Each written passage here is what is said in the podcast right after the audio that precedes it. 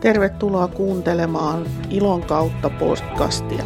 Olen Ulla Ruistola ja tänään meillä on aiheena motivaatio. Motivaatio on jännä juttu. Aika usein ei tule mietittyä koulutuksessa. Motivaation perustana on motiivit, eli erilaiset tarpeet, halut, vietit, palkkiot ja rankaisut. Motivaatio toimii ihan samalla tavalla ihmisillä, koirilla, kissoilla, hevosilla, kaloilla, matelioilla ja niin edespäin. Eli voidaan suoraan siirtää, siirtää se, mitä me tiedetään ihmisen motivaatiosta, niin äh, myöskin meidän koirien motivaatioita. Motiivit voi olla siis äh, tiedostettuja tai tiedostamattomia. Motivaatio on äh, motiivien aikaansaama tila. Ja tarkkaan voidaan määritellä, että motivaatio on yksilön tila, joka määrää toiminnan suunnan ja vireyden. Mistä motivaatio syntyy? Tätä on pohtinut viime aikoina monelta kantilta. Motivaatio on siis monisyinen asia, johon liittyy suuri vaihto yksilöiden välillä. Ja motivaatio on myös aina tilannekohtaista. Joissain tilanteissa ollaan motivoituneita ja toisissa taas ei olla. Motivaatio siis vaihtelee niin itsen kuin koirankin kohdalla. Joskus ei motivoidu ja joskus taas motivaatio on ihan, ihan täysillä. Ja mikä tähän motivaatioon vaikuttaa? No siihen vaikuttaa tietysti palkkion laatu. Eli siis se, mitä se koira koira tai ihminen olettaa saavansa tai hyötyvänsä kyseisestä toiminnasta. Tämä on ehkä äh, semmoinen aliarvioitu asia koiran koulutuksessa ja ihmisen, ihmisten käytöksessä, että mikäli jos halutaan, että koira tai ihminen on tosi motivoitunut tehtävään tai käsillä olevaan asiaan, niin silloin pitäisi myöskin pohtia sitä, että mikä on palkan laatu, että kiinnostaako se sitä koiraa tai sitä ihmistä lainkaan. Että jos tehtävä ei kiinnosta eikä tehtävästä saatu palkkio, tyydytys, mikä lieneekään, niin on riittävä, niin ei ole kyllä sitten motivaatio tai suorittaa tai harjoitellakaan. Sitten mikä vaikuttaa motivaatioon on tietysti ympäristö. Toisissa ympär- ympäristöissä voidaan olla motivoituneimpia kuin toisissa – ja joissakin ympäristöissä niin häiriö on liian isoja, jotta koira pystyisi olemaan motivoitunut johonkin tehtävään, joka ei ole se maailman kiinnostavin juttu. Ähm, ympäristössä voi olla aina jotain, joka kiinnostaa enemmän kuin käsillä oleva asia tai siitä saatava palkka. Esimerkiksi lintukoirillahan riista yleensä muodostaa ihan ylitse pääsemättömän kiinnostuksen kohteen. Tai sitten hajut on toinen, ettei se riistan tarvitse olla näkypiirissä, se voi olla vaan niin kuin hajuina siellä. Ja silloin on vaikea motivoitua tekemään jotakin, mikä ei kiinnosta tai kiinnostaa vähemmän. Sitten tietysti ympäristössä voi olla myöskin jotain pelottavaa tai muulla tavalla kiihdyttävää, mikä sitten myöskin vaikuttaa siihen motivaatioon, että kun pelottaa, niin ei voi olla motivoitunut. Tai voi olla, voi olla motivoitunut pääsemään pakoon tai karkaamaan tai tekemään jotakin muuta, millä pääsee eroon siitä asiasta. Eli pelko voi olla motivoiva asia. Mutta jos ajatellaan kouluttamista taas, niin pelko ei ole, ei ole sen tunnetilan kannalta, mitä me halutaan siihen harrastamiseen ja työskentelyyn liittyvään, niin ollenkaan kiva motivaattori. Koiran mielentila, ihmisen mielentila vaikuttaa motivaatioon. Jos on hyvä päivä, niin on paljon motivoituneempi kuin jos päivä on alkanut sillä, että on noussut sängystä väärällä jalalla tai väärällä tassulla. Se, että kuinka hermostunut on, niin se tietysti vaikuttaa siihen, jännittää, pelottaa. Entäs jos onkin iloinen? Iloinen mielentila yleensä liittyy korkeaan motivaatioon. Itse, itselle tämä on niin kuin merkityksellinen asia, että onko vatsa tyhjä vai täynnä verensokerin lasku aiheuttaa itsellä, itsellä tota, turhaumaa ja sitä kautta motivaatio yleensä laskee. Joten ähm, saattaa joillain koirayksilöillä olla myöskin niin, että sit jos on liian nälkä, niin ei pysty keskittymään. Toisilla taas äh, tyhjä vatsa niin lisää motivaatiota, koska on, sitten on suurempi tarve syödä. Eli se täytyy tietää se, mikä se oman koiran, koiran käytössä tässä tilanteessa on. Entäs jos on väsynyt? Itse ainakaan jaksa motivoitua mihinkään, jos on väsynyt. Silloin pitää ensin saada levätä, niin koiran kuin ihmisenkin. Sitten kun taas sitten kun on levännyt, niin, niin se on virkeillä aivoilla on kivampi tehdä asioita. Sitten mietitään motivaatiota sen takia, että jos kiinnostaako asia ylipäätänsä lainkaan. Että on motivo- vaikea motivoitua, jos ei yhtään kiinnosta. Ja voidaanko sitten jollakin vaikuttaa siihen, että voidaan nostaa kiinnostusta. Esimerkiksi nouto-esineiden suhteen, niin on olemassa yksilöitä, joita ei kiinnosta ottaa tai ne ei ymmärrä ottaa esinettä suuhun. Ne ei ole kovin motivoituneita siihen, niin sitä voidaan koiran mielenkiintoa esineeseen, eli motivaatiota sitä esinettä kohtaan voidaan nostaa palkkion laadulla. Eli kun esineen koskemisesta tai tarttumisesta saa tarpeeksi hyvää palkkaa, niin silloin se palkan laatu siirtyy siihen esineeseen ja koiran kiinnostus sitä esinettä kohtaan kasvaa. Tästä mulla on oma kohtainen kokemus. Mulla oli aikoinaan semmoinen näyttelyllinen kokkeri, joka ei ottanut mitään suuhunsa, se ei kantanut mitään, ei pentuna, eikä sitten teini-ikäisenäkään. Ja se oli todellisia suuria vaikeuksia, kun mä olin ottanut sen kuitenkin metsästyskoiraksi ja olin kiinnostunut spanieleiden metsästyskokeesta ja oli tosi vaikea saada sen noutamaan ylipäätänsä yhtään mitään. Ja sitten olin ollut Tommi Virenin kurssilla, jossa, jossa opetettiin naksuttamista.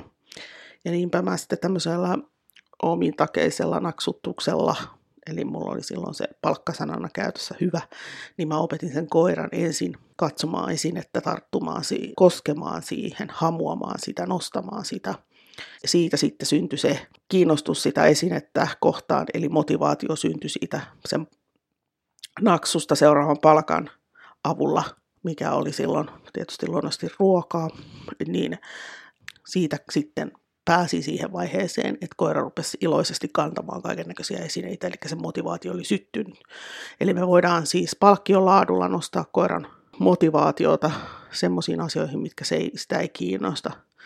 Mutta tässä vaiheessa pitää pohtia silloin se, että mikä se ympäristö on, että onko siellä jotakin paljon kiinnostavampaa, että kannattaa näin, näissä kohtaa tehdä sitten niin, että ympäristö on mahdollisimman häiriötön. Eli meillä puhutaan treeneissä aina vessatreeneistä.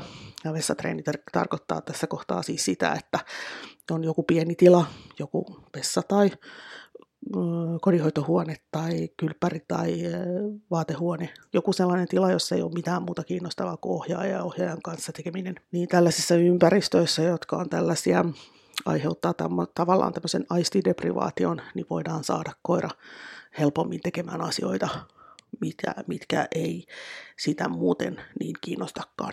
Eli meidän täytyy ensin luoda kiinnostus asiaan, jotta me voidaan luoda motivaatio siihen. Ja paras tapa nostaa motivaatiota on nostaa palkkiolaatua. Tästä mä tuun tekemään ihan, ihan erillisen podcastin tästä palkkiolaadusta, koska se on niin mieletön juttu. Motivaatio voidaan jakaa ulkoiseen ja sisäiseen motivaatioon. Ja ulkoinen motivaatio siis perustuu palautteeseen ja ympäristön tuottamiin palkkoihin. Eli ihmisellä nämä voi olla muun muassa arvosanat. Eli jos saa koulusta kokeesta kympin, niin se motivoi paljon enemmän kuin että saa siitä samasta kokeesta kutosen raha ja sen määrä. Tällä voidaan pelata ihmisellä paljonkin motivaation kanssa, mutta ei tietenkään ihan loputtomiin sitä onkin tutkittu, että raha ei motivoi ihan loputtomiin, että sitten tulee, rupeaa tulemaan muita asioita. Kehut, koet, koetulokset, ruoka, kosketus ja muut sellaiset. Koiralla taas motivaatio erityisesti keskittyy ähm, ruokaan. Ruoka on ensisijainen käyttäytymistarve, siis syöminen. Siksi se on yleensä kaikille palkitsevaa. Erilaiset lelut, esineet, riista – kehut, silitykset, rapsutukset, muu huomio, hajut. Sisäinen motivaatio taas tarkoittaa sitä, että eläin tai ihminen kokee toiminnan itsensä palkitsevana. Tällöin se, voi, se tuottaa sisäistä mielihyvää. ihminen tässä kohtaa tekee asioita, jotka on hänelle merkityksellisiä syystä tai toisesta, että ne, ne tuottaa jonkinlaista mielihyvää. Todellista altruismia ei, ei ihmisessä juurikaan havaita, vaan yleensä aina motivaatioina, motivaationa on joku sisäinen tunne siitä, että on esimerkiksi auttanut jotakin, niin se tyydyttää sitä omaa sisäistä mielihyvää. Tällöin ihminen kokee, että se on merkityksellistä. Koiralla taas äh, tällaisia käytöksiä muun muassa voi olla erilaiset metsästyskäyttäytymiseen liittyvät jutut, niin kuin haku ja haistelu, jahtaaminen esimerkiksi on tosi sisäisesti palkitsevaa, Ää, menee sinne sisäisen motivaation puolelle. Sittenhän siellä tietysti on muitakin asioita, esimerkiksi joillekin koirille hyppiminen itsessään voi olla palkitsevaa, haukkuminen voi olla palkitsevaa, kaivaminen on todennäköisesti tosi palkitsevaa. Ja näissä koiran, koiran sisäisen motivaation asioissa on paljon sellaisia asioita ja käytöksiä, jotka on meille ihmisille ärsyttäviä. Mutta nämä on, nämä on hyvä niin kuin pohtia, jotta voi niihin sitten reagoida. Ulkoinen ja sisäinen motivaatio linkittyy usein keskenään. Esimerkiksi syöminen on perustarve, joka on itsessään jo tyydyttävä. Kaikkien elävien olentojen pitää syödä jotakin, ja jotta ne haluaisi syödä, niin sen syömisen pitäisi ja pitääkin olla niin ää, tyydyttävää, jotta sitä ruvetaan tekemään enemmän tai sitä tavoitellaan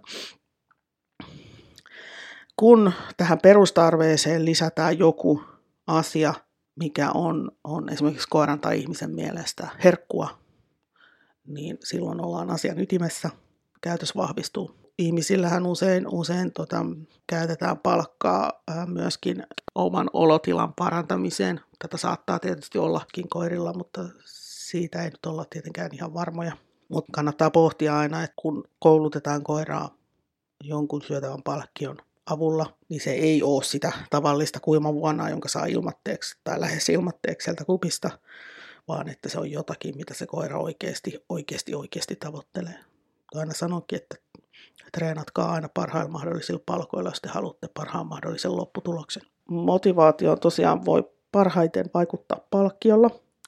Eli jos ihminen tai koira kokee palk mielekkääksi ja tavoittelemisen arvoiseksi, niin se nostaa sitä sen motivaatio. Kun palkkion laatu on kohdallaan, koira tai ihminen pysyy tehtävällä, yrittää enemmän, työskentelee pitkäkestoisemmin, tarjoaa enemmän oikeaa tekemistä, tavoittelee lopputulosta. Meillä on joku käytös, mitä me halutaan harjoitella, oli se vaikka sitten noudon luovutus tai, tai linjalle lähetys, niin pitää miettiä sitä, että millä saa sen niin mahdollisimman innokkaaksi sen tehtävän suorittamisen. Noudon luovutuksen me halutaan tunnetila positiiviseksi, niin se, että kun se antaa sen esineen tai riistan ihmiselle, niin siitä pitää palkaksi saada jotakin, mikä on, on niin kuin todella mieleistä. Tai kun me lähetetään koiraa linjalle, niin siellä linjan päässä pitää olla jotakin, mitä se koira oikeasti haluaa. Et jos ei se ole kauhean kiinnostunut dameista, niin ei kannata silloin ainakaan alkuvaiheessa käyttää, käyttää damia siellä päässä, vaan ehkä mieluummin vaikka ruokaa, jos koira on innostunut ruuasta. Ja jos koira ei ole innostunut ruuasta, niin sitten täytyy ehkä, eikä dameista, niin sitten täytyy pohtia, mikä voisi olla olla se ratkaisu. Ratkaisu voisi olla esimerkiksi se, että me saadaan ne damit kiinnostamaan enemmän. Eräs asia, mikä vaikuttaa motivaatioon, on se kriteeri, eli käsillä olevan tehtävän vaikeus. Omassa elämässäni käytän päivittäin paljon tietokonetta, mutta mä ärsyynnyn suunnattomasti kaikista vastoinkäymisistä niiden kanssa, koska mua ei, mua ei motivoi yhtään, yhtään ne kaiken maailman, lataa sitä ja tee tätä ja klikkaa tota ja, ja, ja käy, käynnistä uudelleen kone ja paina tosta nappulasta. Et turhauma nousee helpoksi ja motivaatio ihan nolla. Tähän voisi tietysti vaikuttaa se, että, että opetteli sitten pienillä, pieninä paloina nämä asiat, eikä suinkaan niin, että lähtee heti, heti sieltä ihan koko, päästä, koko tehtävästä. Samalla, samalla tavalla voidaan palastella koirillekin asiat ikään kuin sen käytön, käytösketjun mukaan, että, opetetaan koiralle ensin tarttuminen ja sitten pitäminen ja sitten luovuttaminen ja näin päin pois. Ja sitten jos näkee sen, että, että rupeaa turhaamaan, rupeaa koiralla nousemaan ja se, tai sitten se häipyy paikalta tai jotakin, niin tiedetään, että siellä on motivaatio on nolla tai hyvin lähellä sitä, niin silloin pitäisi pystyä helpottaa sitä tehtävää jollain tavalla, koska me ei haluta missään nimessä, että opetusvaiheessa meidän koira turhautuu tai se motivaatio on nolla. Se ei, se ei hyödytä ketään. Kriteerin pitää nousta koiran taidon mukaan. Koiran mielentila ja motivaatio pitää olla koko ajan korkea. Et jos näkee, että koiran motivaatio lakkaa, niin sitten tilanteessa, tehtävässä tai ympäristössä on jotakin, mikä on liian vaikeaa. Mikä tappaa motivaatio? Miten motivaatio häviää kun me tiedetään, miten se häviää, niin me voidaan, voidaan vaikuttaa siihen. Kun motivaatio on aina yksilöllistä, niin äh, myöskin motivaation äh, häviäminen on yksilöllistä. Toiset motivoituu helposti ja eivät lannistu kovin helposti. Toisille taas pienetkin vastoinkäymiset vievät kaiken halun yrittää. Mulla on omassa koiralaumassani isä ja tytär, Edi ja Miina. Edi on aina ollut tosi helposti motivoitua ja mikään ei tunnu vaikuttavan sen motivaatioon. Se on, se on aina täysillä mukana. Se saattaa seurata puoli kilometriä, kun se tietää, että mulla on taskussa kuiva nappula. Se seuraa toki muutenkin aina. Se on onnistuttu kouluttaa koiralle erittäin hyväksi. Mikä tahansa kuiva nappulasta riistaan, niin motivoi sitä. Ja sitä motivoi yleensä vaan se, että se pääsee tekemään mun kanssa jotakin epäonnistumiset ei haittaa sitä lainkaan. Ja se yrittää aina täysillä. Se on järjettömän toiston kestävä, koska sen motivaatio on niin korkea. Sitten Miina, tämä tytär, niin on tämmöinen herkkä. Mun mielestä Miina on aina ollut tosi helposti koulutettava, mutta sen kanssa on aina pitänyt toimia sillä lailla, että sille ei koskaan tule paha mieli, koska sille tulee paha mieli tosi helposti. Kun sille tulee paha mieli, niin sen vire laskee ja se laskee jokaisesta pikkuvirheestä ja kunnes, kunnes se lakkaa kokonaan tekemästä. Miina on erittäin herkkä myöskin, myöskin äänenlaadulle. Miina on usein ollut mukana ö, asiakkaiden koirien kouluttamisessa sen takia, koska se ei sitä ei kiinnosta muut, muut koirat juurikaan lainkaan, joten se ei häiritse niitä ollenkaan. Ja muistan, kun meillä oli, tehtiin yhden Labradorin kanssa virehallintaprojektia ja Miina oli siis mukana noutamassa. Pistin yhteen noutoon sen ja sitten se teki sen pienen poikkeaman ja kun mä sanoin sille vaan, että Miina, niin se tuli suoraan luokse, antoi esineen, käänti selkänsä ja oli viisi minuuttia niin, että ei halunnut tehdä mun kanssa mitään. Eli Miinan kanssa on aina ollut tosi tärkeää se, että se onnistuu ja sillä on, on todella hyvä mieli. Koska jos se epäonnistuu tai se saa sellaisen palautteen, että siltä joko palkki otetaan pois tai sille sanotaan hiukan tiukemmalla äänellä jotakin, niin tekeminen loppuu siihen. Tästä johtuen myöskin nuorempana, nehän on nyt sitten jo 12, kohta 12 ja 9-vuotiaat koirat, niin aina piti ensin ottaa miina – kun niitä treenasi nuorena yhdessä. Ja sitten vasta sen jälkeen ottaa edi, koska muuten kävi niin, että mä olin kalibroitunut liian reipashenkiseksi Miinalle ja sitten sillä vire rupesi heti laskemaan, kun mä olin riipa, liian ää, ronski. Tarkoitan ronskilla semmoista, semmoista re, reipashenkisyyttä ja näin, että Miinan kanssa on aina pitänyt pohtia sitä, että millä mä saan sen olemaan iloinen. Edin kanssa mun ei ole koskaan tarvinnut pohtia sitä, että millä lailla se saadaan olemaan iloinen, koska se on aina iloinen. Ei Edikään ole ollut vaikea kouluttaa, mutta, mutta tuota, ne on niin erilaiset, että niillä on ollut erilaiset haasteetkin. Se, mikä tappaa motivaation, niin on paha mieli. Oli se sitten koiralla tai ihmisellä. Epäonnistuminen, toiset yksikin epäonnistuminen vie kaiken halun yrittää ja toisilla voi epäonnistumisia tulla vaikka kuinka monta, ja ne vaan sisuntuu siitä. Huono suhde, niin ihmissuhde kuin koiran ja ohjaajan välinen suhde tappaa motivaation. Huono itsetunto, ne ihmiset, joilla on huono itsetunto, niin ne, niille ei yleensä ole motivaatiota yrittää. Sama koskee varmasti koiria. Negatiivinen palaute. Se, kuinka palautetta annetaan, niin pitäisi aina pohtia tarkkaan. Oli se siitä koiralle annettava palaute, siis että miten sen tekemisiin suhtaudutaan. Kouluttajan ja ohjattavan koirakon keskinäinen kommunikaatio, siinä on annettava palaute tai vaikka koe paikalla tuomarin antama palaute ja kritiikki koirakosta. Nämä pitäisi aina pohtia, koska yhdellä tai kahdella sanalla voidaan tappaa motivaatio, jos ihminen tai koira on, koirakko on herkkiä. Toiset kestää negatiivista palautetta paremmin kuin toiset. Annetaan negatiivista henkistä palautetta, niin se pitäisi aina pystyä antamaan rakentavasti. Eli palautteeseen sisältyy aina korjausehdotus. Ilkeä palaute liittyy tähän negatiiviseen palautteeseen. Joskus palaute voi olla reilusti ilkeä henkistäkin, ja se on ihan kamalaa. Ikävät puheet, se, että kuulee, että joskus joku on sanonut jotakin jossakin, saattaa tappaa motivaation ihmisellä. Paha olo, siis fyysinen paha olo, koska tuolla puhuttiin erikseen pahasta mielistä. Mutta fyysinen paha olo tappaa luonnollisesti motivaation, kipu tappaa motivaation ja myös kutina tappaa motivaation. Eli kipu ja kutina ovat sukulaisia toisilleen, ne ei ole sama asia, mutta, mutta ne, on, ne on sukua toisilleen. Ja jos ihminen tai koira kutisee, niin se ei pysty keskittymään eikä ole motivoitunut. Tällöin niin kuin koiran koiran iho-ongelmat esimerkiksi niin täytyy ottaa vakavissaan. Fyysinen rankaisu tappaa motivaation tai sitten äh, siinä käy niin, että koira on motivoituu tai ihminen motivoituu käyttäytymään niin, että se välttää fyysistä rankaisua, mutta siihen liittyy aina negatiivinen tunnetila, eli väistä, väistäminen, mikä ei ole oppimisen kannalta tietenkään se, mitä me tavoitellaan. Kannattaa aina miettiä tarkkaan, että onko tarve koskea koiraan tai ihmiseen rankasumielessä. Fyysinen ää, rankaisu liittyy aina väkivaltaan, samoin kuin väkivalta voi olla myös psyykkistä. Ja nämä tappaa motivaation yrittää.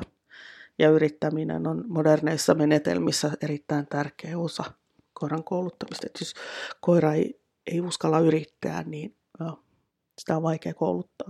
Sitten tietysti kaiken näköiset sairaudet, joihin siis liittyy tietysti luonnollisesti paha olo ja kipu ja kutina ja kaikki tällaiset näin, niin jos on sairas koira, niin ei voi, ei voi olla motivaatiota. Eli näitä äh, kutsutaan yleisesti positiivisiksi rankaisuksi, eli lisätään tilanteeseen jotakin, tai tilanteessa on jotakin, jota eläin tai ihminen kokee rankaisuksi. Koirat ei välitä puheesta nyt juurikaan tuon taivaallista, koska ne ei ymmärrä niitä. Ainoa, mistä ne välittää, on tietysti äänesävy, mutta ihmiseen vaikuttaa. Ja koska me ollaan aina pari koiran, koirakon kanssa tai koiran kanssa, niin me heijastetaan toistemme tunteita. Niitä sanotaan itse asiassa peilisoluiksi. Eli kun minulla on ohjaajana paha mieli, niin minun paha mieli siirtyy koiraan.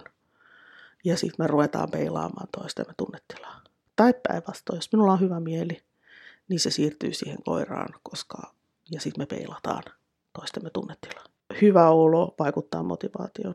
Ja sitten mietitään sitä, että se, joka on auktoriteettiasemassa, eli oli se sitten kouluttaja, tuomari, koiranomistaja, siis koiran ohjaaja tai kuka tahansa, niin on vastuussa siitä, että miten muut kokee tilanteet. Jos me ollaan koiranomistajan asemassa tai koiranohjaajan asemassa, niin meidän vastuulla on se, että koiralla on hyvä mieli. Ja sillä on hyvä olo ja se kokee enemmän onnistumisia kuin epäonnistumisia. Jos koetaan, että joko oma mieli tai koiran mieli on alamaissa, niin sitten me keskitytään sellaisiin asioihin, mitkä tuottaa iloa me syödään hyvin, me levätään, me nautitaan toistemme seurassa, tehdään sellaisia asioita, mitkä motivoi kumpaakin. Ja etsitään niitä hyvi, hyviä puolia koirassa ja me etsitään hyviä puolia itsessämme. Tätä, kun me ollaan aikamme tätä tehty, niin me voidaan tuoda siihen tilanteeseen myöskin sellaisia asioita, jotka on meille niin kuin haastavia. Mutta sitä ennen meidän täytynyt miettiä, että miten me kampitetaan se haastavuus. Ja, sillä, ja miten me saadaan motivaatio pysymään näissä haastavissakin asioissa. Sitten yksi olennainen osa tähän motivaatioon liittyen, että jos, on, jos kokee epäonnistuneensa koiran kouluttamisessa tai koerin rintamalla, niin saattaa olla hyvä, hyväkin aika pitää taukoa ja etsiä ihan toisenlaista tulokulmaa asiaan. Vaihtaa esimerkiksi äh, treeniporukkaa, vaihtaa kouluttajaa, käydä jonkun toisen lajin parissa harjoittelemassa, tutustua toisen rodun kouluttamiseen, äh, käydä luennoilla – käydä koiran kanssa vaikka Smart Dog-testissä tai luonnetestissä tai jossakin tällaisessa, mikä auttaa niin kuin ymmärtämään sitä koiraa. Eli aina uusi tulokulma samaan asiaan saattaa vaikuttaa hyvin paljon.